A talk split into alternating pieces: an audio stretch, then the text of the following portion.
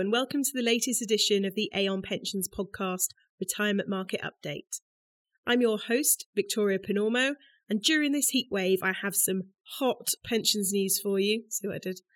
Then I'll be joined by Aon's Linda Whitney to discuss long term funding targets. To the news. Yes, Prime Minister. We start this month's podcast with the news of Boris Johnson becoming Prime Minister, leader of the Conservative Party, and confirmation that Amber Rudd and Guy Opperman will remain as they were. Amber Rudd is continuing in her post as Secretary of State for Work and Pensions, and Guy Opperman remains Pensions and Financial Inclusion Minister. The ministerial role created in 1998 and first given to John Denham under Blair's government has seen 15 ministers in the role in the last 21 years. The record is held by Steve Webb of five years. Guy Opperman is in second place with two years. Hopefully, some continuity in the role can help drive forward changes anticipated to feature in the next pensions bill, such as CDC and the pensions dashboard. Fiduciary market and investment consulting consultation by the CMA. The Competition and Markets Authority has recently confirmed the reforms which will apply following its investigation into the investment consulting market. There are two requirements which impact directly on trustees strategic objectives for consultants and competitive tenders for fiduciary appointments. Strategic objectives.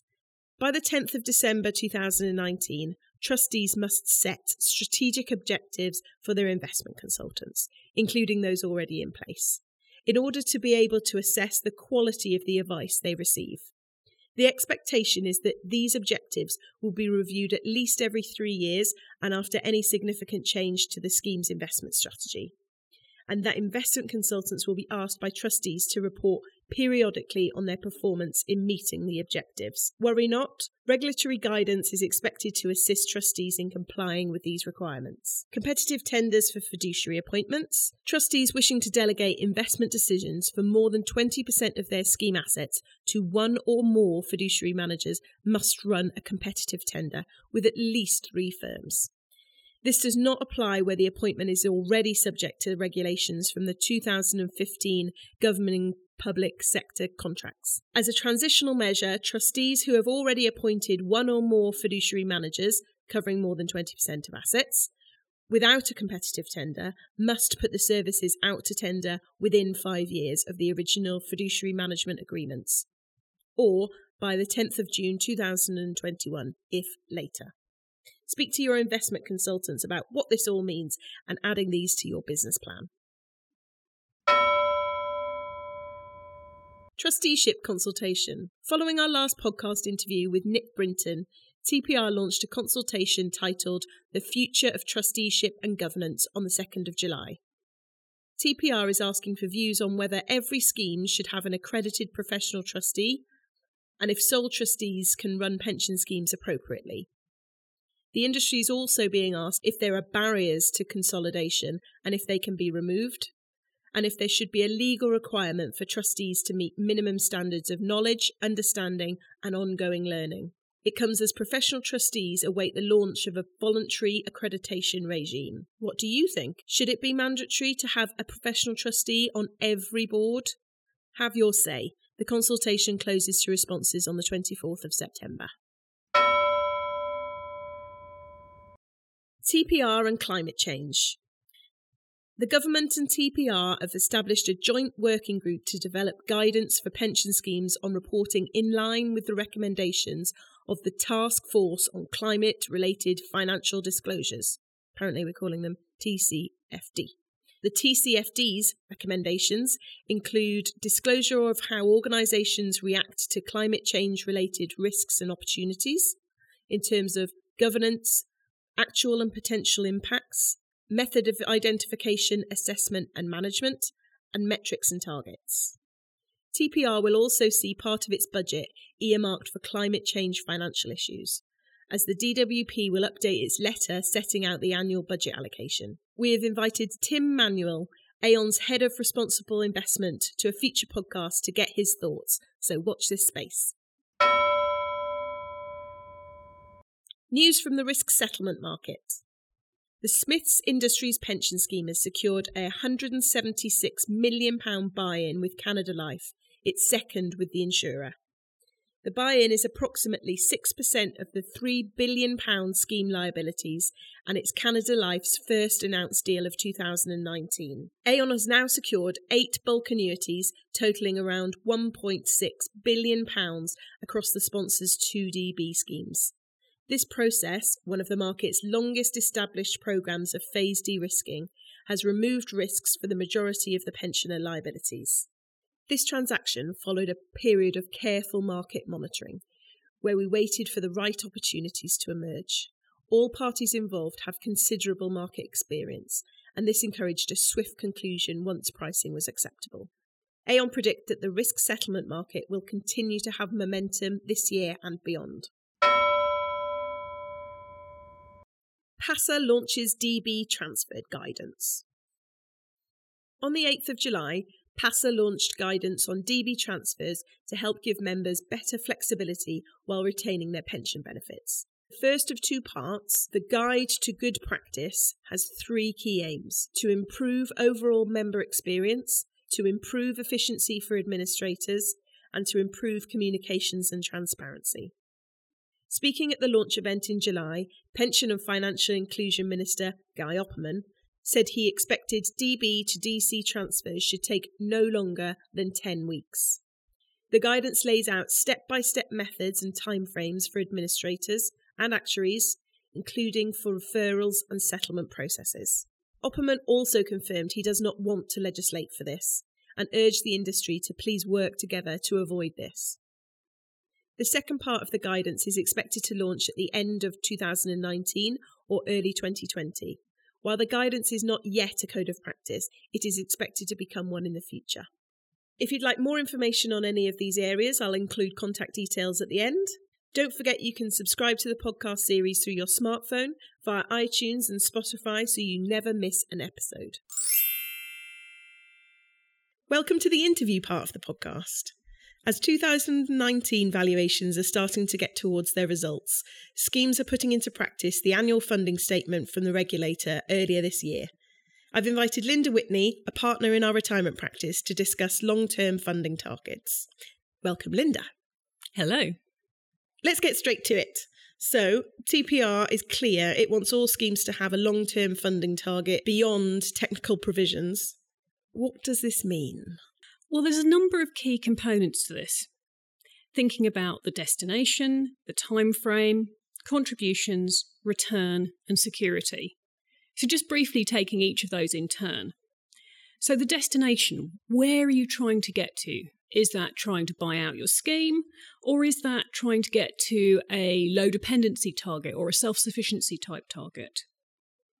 On the time frame, should you be focusing on your scheme's maturity for how long you take to get there, or actually is the covenant the driving force? On contributions, you've got a recovery plan to get you to 100% on technical provisions. But actually, will the contributions continue after that? Will the sponsor be willing to put more money in? And that's down to details as small as who's going to pay the expenses at that point. Return. Well, how much are you seeking? And can the covenant support this if it goes wrong? Once you've decided that, what's the shape of that return? Is it more now and less later? De risking along the way? And finally, security. Is there other support if things go wrong? Okay, so it, it seems like we've spent many years worrying about deficits in DB schemes, ever since I've been in the industry at least. So, once they're fully funded, can trustees stop worrying? Well, I think there's a couple of answers to that. The first one's the actuarial answer, which it depends is the standard actuarial answer. It depends on what basis you're talking about. So, are you talking about fully funded on technical provisions, or are you talking about fully funded on the new long term funding target? I'd be much more relaxed with the latter. And perhaps the more practical answer what risks are you still taking at that point? And how are you managing those risks really determines how comfortable you'd feel at that point. If the long term funding target is what we really want, why don't we just scrap TPs altogether? Well, we could scrap technical provisions, but think about what that would mean. Technical provisions are the driver of the contributions into the scheme and that balance of um, risk and return. So if you shifted immediately to having your long term target, actually you'd suddenly be saying we've got a big deficit again and potentially no deficit contributions because you were fully funded on your old technical provisions. Now, that feels a pretty uncomfortable message to give to, to members or to the pensions regulator. Alternatively, you hang on to your old technical provisions and leave them set in ASPIC. Then you start showing an ever increasing surplus once you've reached 100%. Well, that's got big drawbacks too. Pressure to spend that surplus, but actually, you need it to get to your long term target. So, at our pension conference back in the spring, we asked our 800 attendees what they thought they'd do in practice.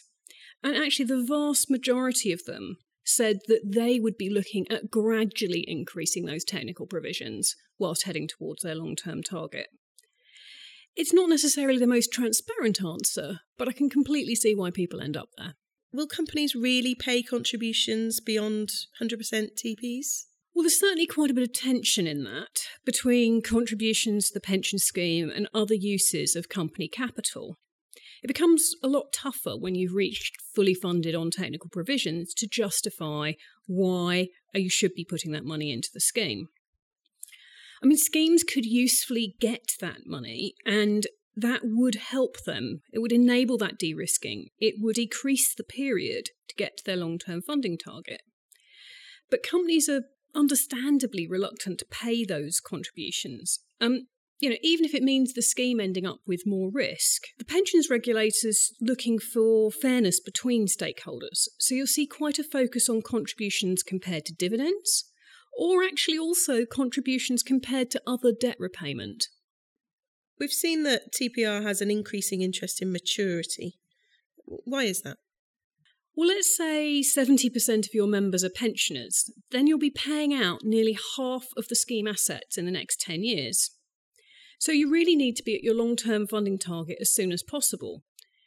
Otherwise, if you get a shock and those assets fall, you can't afford to wait for those assets to recover before you need that money to pay out to your pensioners. So, as you said, the TPR has got an increasing interest in maturity, and it's a key part of their examples in this year's annual funding statement.